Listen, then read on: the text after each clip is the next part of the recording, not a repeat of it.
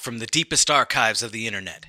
Night Shift Radio welcomes you to return to the theater of the mind as we present the classic radio drama Suspense, ad free in its original form. A word of caution the stories told here are unaltered from their original airing in the mid 20th century. As such, some language used and subjects discussed may be of sensitive nature. And now, close your eyes, take a deep breath, and set your imagination free in a world of mystery, intrigue, and yes, suspense.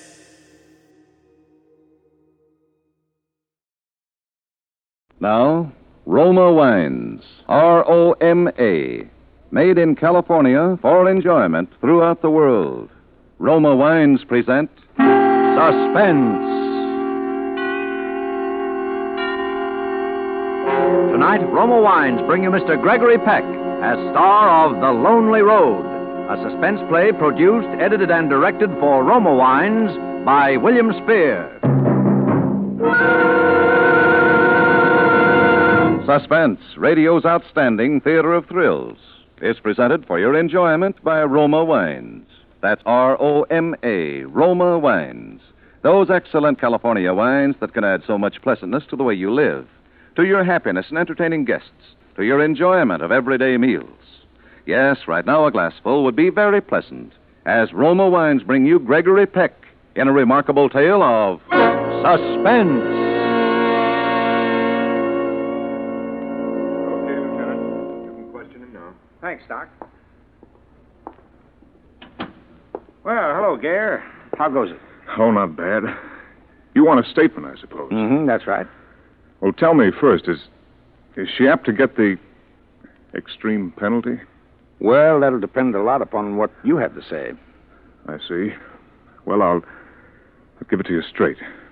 I'm counting on you to do your best for her. Oh, sure, sure. Well, go ahead, shoot. Okay.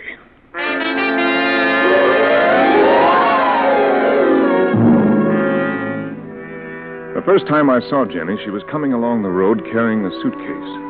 I knew she was headed for our place because it's the only house for miles around there. I was trimming the hedge, and I'd got as far as the rear gate when she reached it. I waited for her to speak. Is this the Gare place? That's right. What can I do for you?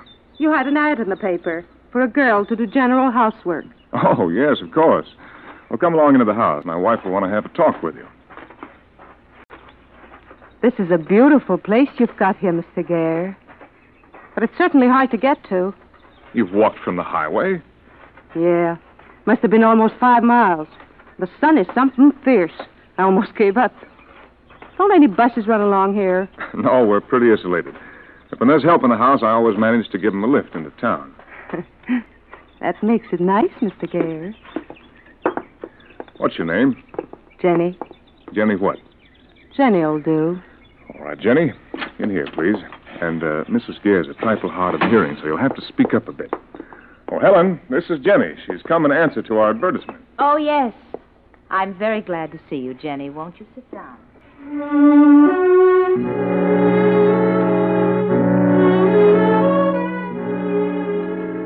She was extraordinarily looking.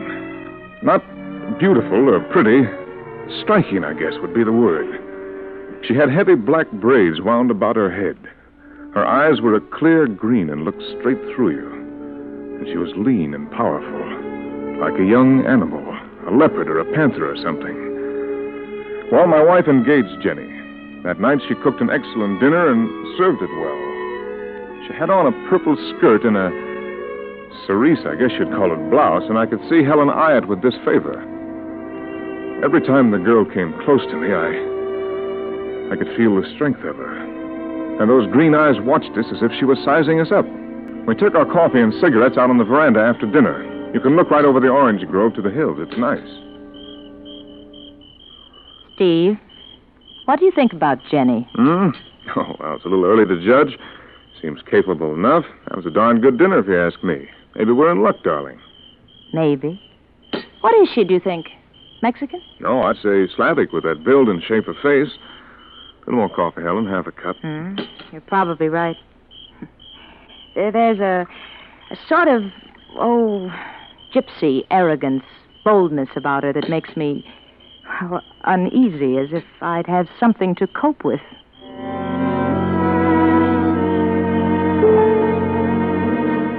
We went up to bed early. I was pretty exhausted every night with all the physical work I had to do. I turned out the light and for some reason stepped over to the window.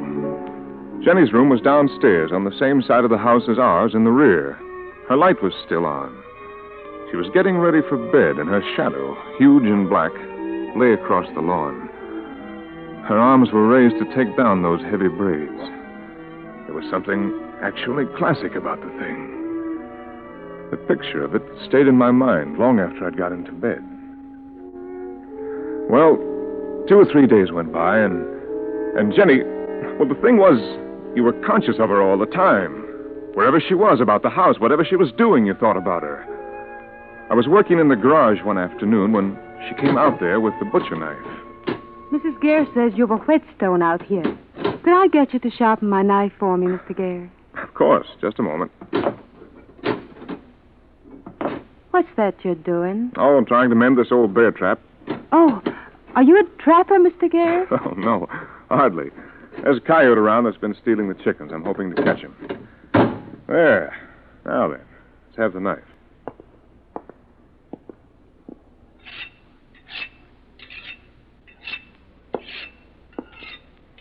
What do you do, Mr. Gare?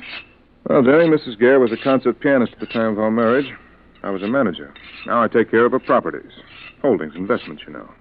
You mean you sign things for her, like checks and papers and things? Power of attorney, yes, that's part of it. Hmm. Pretty soft for you. Huh, Mr. Gare? On the contrary, it's quite a job. Keeps me busy. I still say you've got a pretty setup. And she didn't get such a bad deal herself. She's crazy in love with you. Anybody can see that.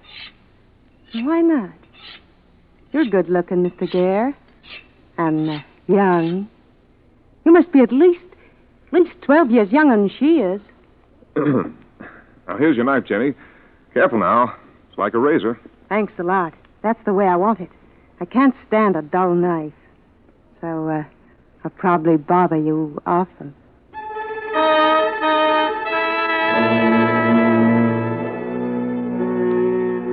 A few more days went by. I finished my trap and set it out near the chicken run, hoping I'd catch my thief. And one night after dinner, we were in the living room.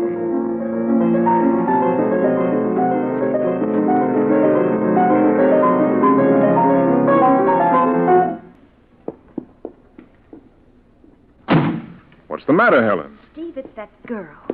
She was standing there in the dining room door listening. Jenny? Well, she probably likes music. What's the harm? Oh, it isn't that. She's always listening and watching. I- It's beginning to get on my nerves. How about her work? Oh, well, she works hard enough. She's willing and clean as a pin, but. Well, I, I have a feeling she doesn't respect me, that, I- that I just don't figure in her scheme of things. She's, she's just simply taken the place over. I don't even run my own house anymore. Well, fire or why don't you? Oh, no, I couldn't. Say the word and I'll do it for No, you. No, no, I, I don't want you to. Steve, frankly, I'd be afraid to tell her to go. She she might get ugly and, and set fire to the house or something. Oh, I never heard such nonsense in my life. What ails you, Helen? Aren't you well? I'm just terribly nervous, Steve. It- Maybe that's why she takes advantage.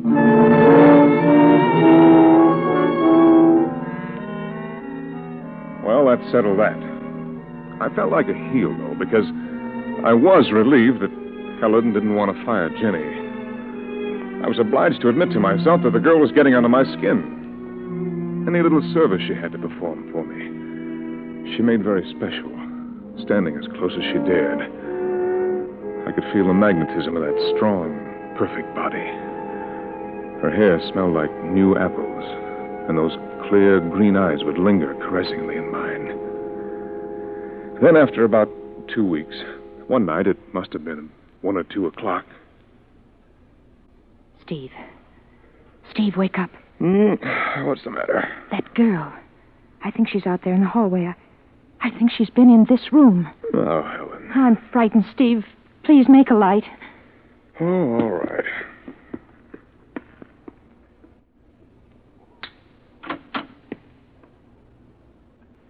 No one around, Helen. You must have been dreaming, dear. Oh, perhaps I was. I.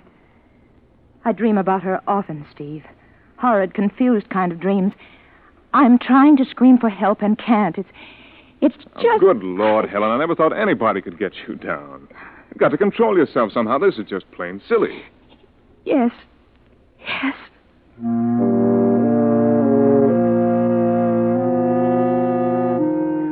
I turned out the light and got back into bed. In a little while, I could hear Helen's even breathing and knew she was asleep. I lay there, thinking. About Jenny, of course. I never thought of much else. In a moment, I. I heard the piano. So faint, I thought I was imagining it. And it came again. Weird. Ghostly. I got up again, put on my robe, and slipped downstairs. The living room was dark except for the moonlight pouring through the window. And Jenny's figure, black against the light, was moving towards me. Almost before I knew it, she'd pressed close against me, crushing her mouth to mine. It was like being stung. Sharp, sweet, terrible.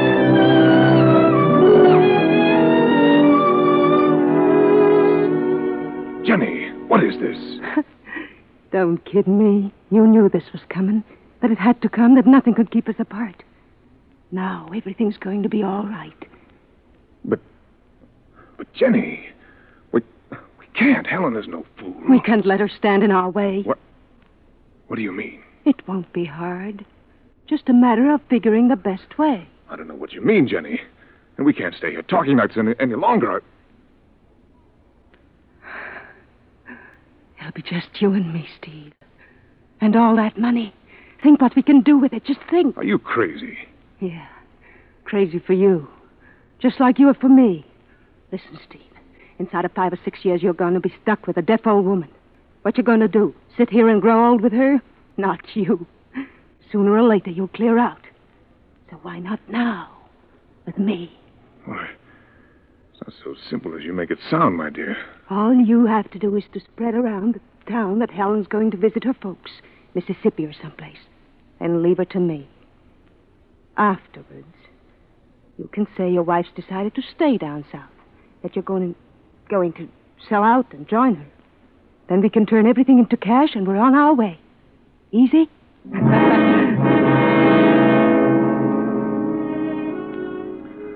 The next few days, I worked outside till my hands bled and my whole body shrieked with pain. To keep from thinking, I began having nightmares.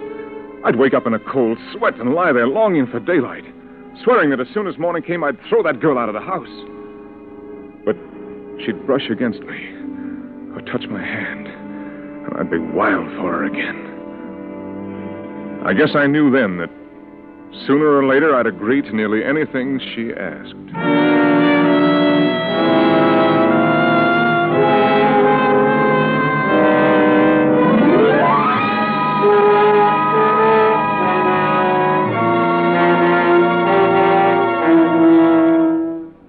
Suspense, Roma Wines are bringing you as star Gregory Peck in The Lonely Road by Marion Orth. Roma Wines' presentation tonight in radio's outstanding theater of thrills, Suspense.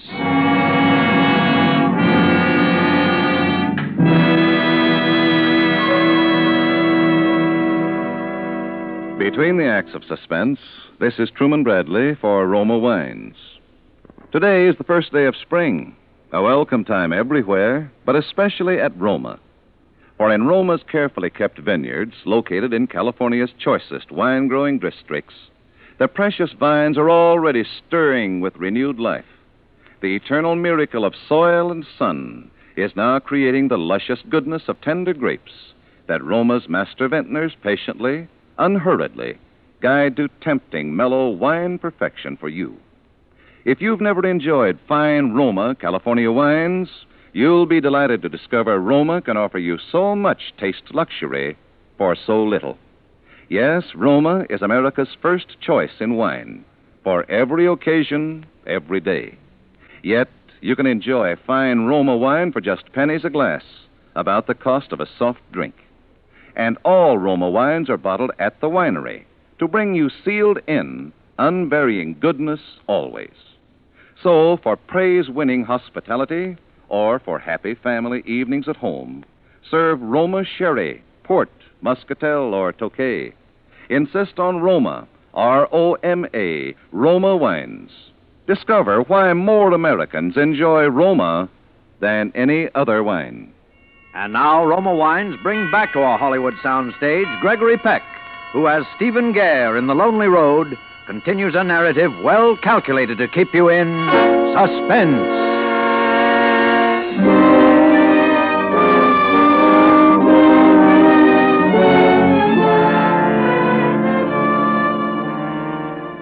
Helen began to get on my nerves. It seemed that every day she looked older, washed out, became deafer.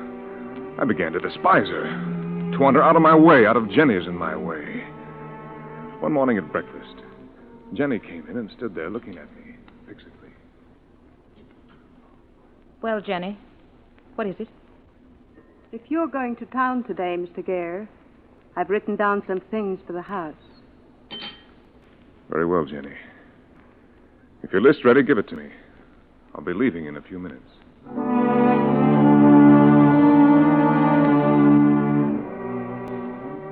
I knew what she meant. She was getting impatient. A reply, which she waited for with those green eyes fixed on mine, was virtually a consent to her plan. As for me, I, I wasn't sure what I meant to do, but I thought it would do no harm, at least, to set the ball rolling. In town, I dropped into the garage and asked the mechanic to look the car over. I said Mrs. Gare was planning a trip to visit her family in Mississippi, that I'd have to drive her into Tucson to take the train, and that my tires weren't so good. After that, I stopped at the realty office.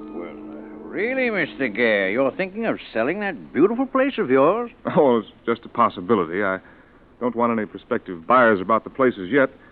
But my wife is planning a trip south, and I may follow her and remain there permanently. Help such a problem. A place of ours takes a lot of handling. A fellow gets fed up after a while. Well, there'd be no difficulty disposing of the property, Mr. Gare. Well, just let me know when you're ready. And meanwhile, I won't bother you with people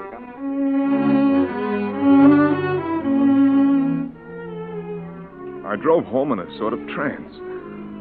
I wasn't shocked at what I'd done, and, and the thing was still wide open if I wanted to back out. When I got home, I, I didn't want to go into the house. So far, I'd had no luck with the coyotes, so I busied myself setting the trap in another spot. While I was doing this, Jenny came out with that butcher knife again, and we went into the garage. Helen was at the piano.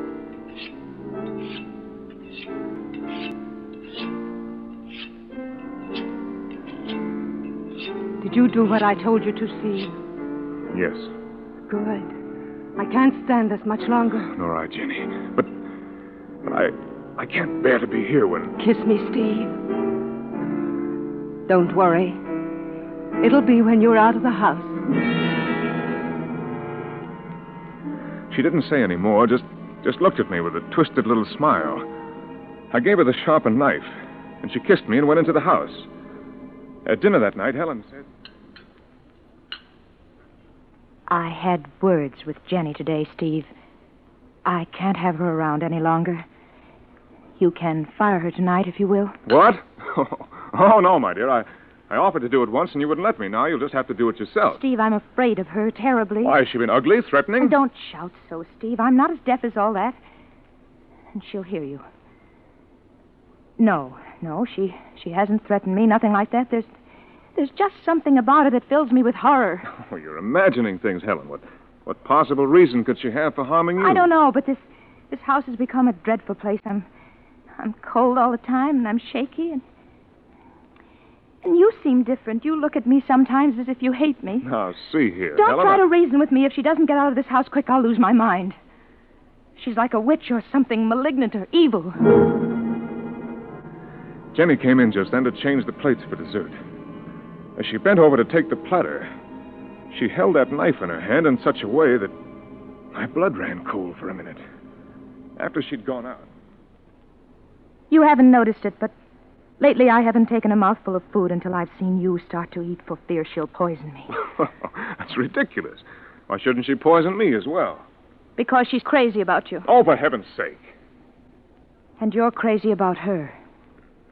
Don't deny it, Steve. I may be deaf, but I'm not blind, you know. Look, Helen. I'm going into town for a drive. If you want to fire Jenny while I'm gone, that's all right with me.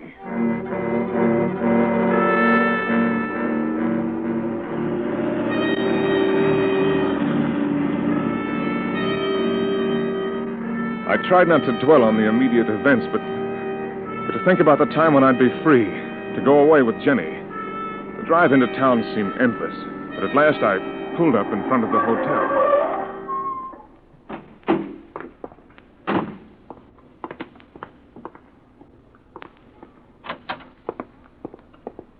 Hey, evening, Mr. Gare. Come for the papers? Yes, and a cigar, maybe, Fred. I I looked around the little lobby. There wasn't a, wasn't a soul in there that I knew. I watched the people. One minute feeling sorry for them because their lives were so drab, the next envying them because they were so secure, simple. And I, I was sitting there staring unseeingly at the local paper when I, I suddenly came out of this trance or, or spell that I'd been under. The shock of realization was frightful. I didn't want anything to happen to Helen.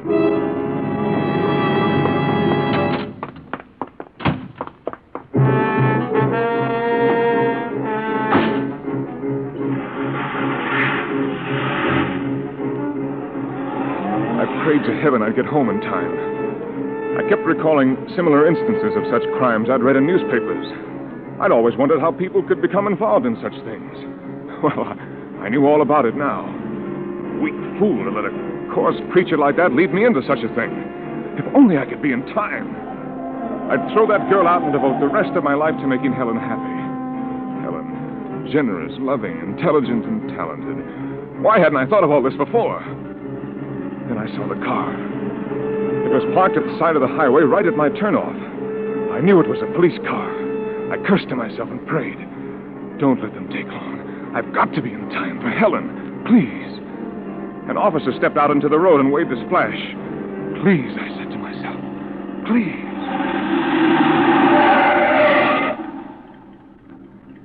Hello.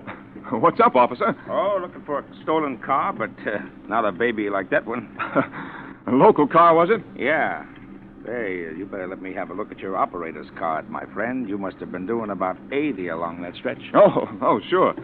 Here you are, officer. I, I'm sorry I was overdoing it. I was just in town, and I, I guess I stayed longer than I intended. My wife's alone in the house and not very well, and well, I, I was in a hurry to get home. You uh, live down this road? Uh, that's right.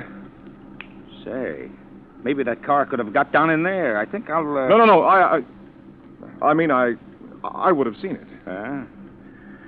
Okay, Mr. Gare. Just uh, take it easy, will you? Certainly will, officer, and thanks. Good night.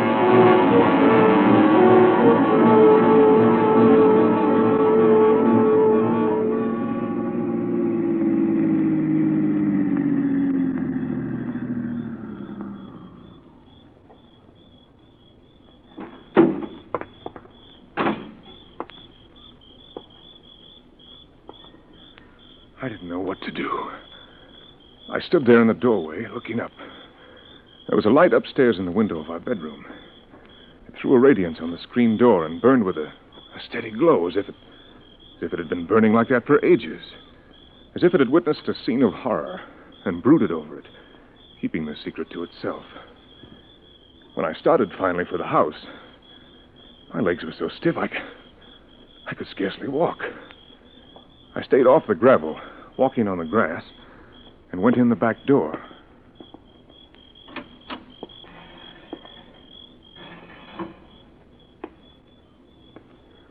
There wasn't a sound. I tiptoed through the kitchen, through the dining room, across the hall. Then I could see the light from that lamp spilling down the stairway at the far end of the dark living room. My heart thumped so loud I could hear it. I wanted to call out, but I didn't dare. Whom would I call? Perhaps everything was all right. Perhaps Helen was up there in bed. How I prayed she was. I hesitated on the threshold, thought of glancing into Jenny's room, but but that would have looked queer if if nothing had happened. I stepped over the threshold. Ah! It was that trap. That bear trap, somebody had placed it there, ready for me. Who? The pain was excruciating. I wrenched and pulled at the thing. Helen! Jenny, somebody! Come and give me a hand. Oh! Oh. Oh. Who is it? Oh, help me. Help me hurry. I'm caught in this trap. Get the hammer, pliers, anything. Oh! Oh. She reached the bottom of the stairs and snapped on the lights. I've never seen such a sight in my life. There was blood all over the place. On the wallpaper, the white paint. Then I saw Jenny lying on the floor in a crumpled heap, her long braids soaking in Helen's dress. Her hands and face were spattered with it. Her hair was disheveled, her eyes like pinpoints of fire. And against her side, I could see the gleam of that long, sharp knife. She was coming slowly towards me. Oh, we were beautifully caught, Jenny and I. She with her knife, I with my trap. Helen, don't look like that. What's happened? You planned this together, you two. But it didn't turn out just as you thought it might. Helen, You please don't look at me like together. that. Well, there she is. Look at her. If I hadn't been ready for her, I'd be lying in her place, and you'd be glad, wouldn't you, Steve? No, no. Helen, Are you insane? Drop that knife, for heaven's sake, and listen to me. She came closer. I made a lunge for her. With the grip of that steel about my leg, threw me off balance, and I fell forward. She sprang on me. I fought her off, but that knife came at me. Face, throat, everywhere like flashes of lightning. Helen, don't do this to me. I swear I came back. Ah! Helen! Don't! No!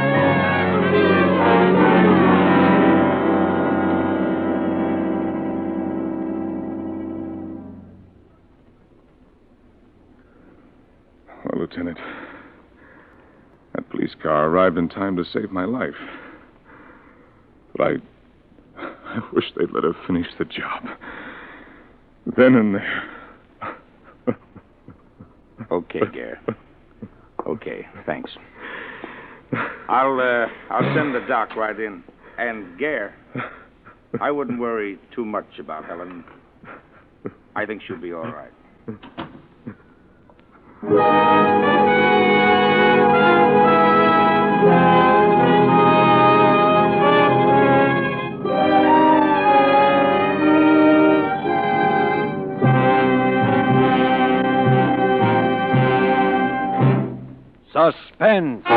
Presented by Roma Wines, R O M A, made in California for enjoyment throughout the world.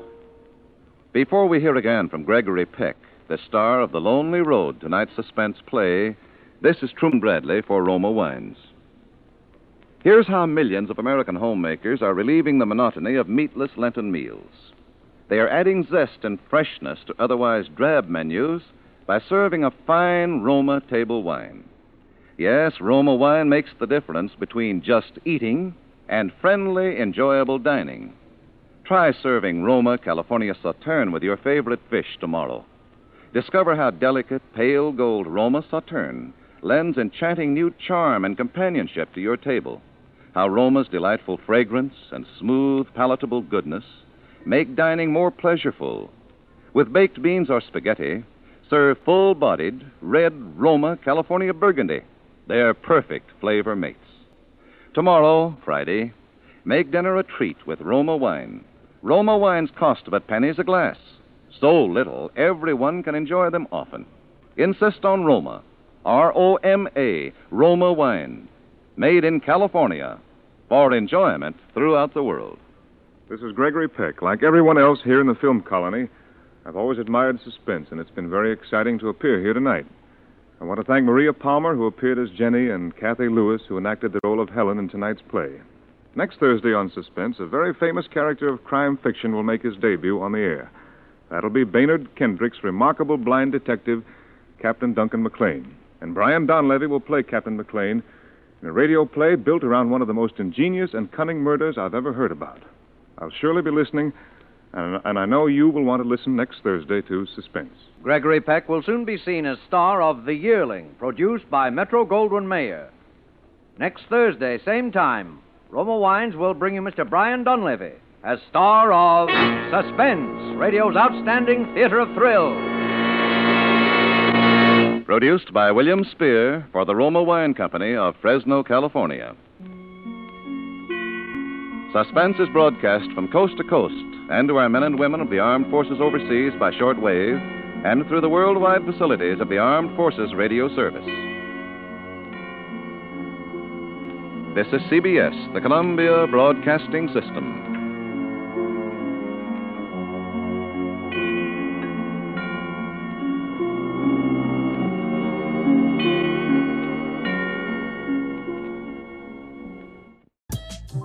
Father's tragic past, hidden in the adventures of a cartoon mouse. A cautionary tale on the dangers of temporal tourism. A woman searching for answers after the death of an old friend. This is the Storyteller Series, a Night Shift Radio original. Every month, we bring a new short story to life in a full cast audio drama. We publish a second exclusive story to our online print edition, and we give you a glimpse behind the pages with our author interview series. Subscribe to the Storyteller series wherever you listen to podcasts and visit nightshiftradio.com for more information.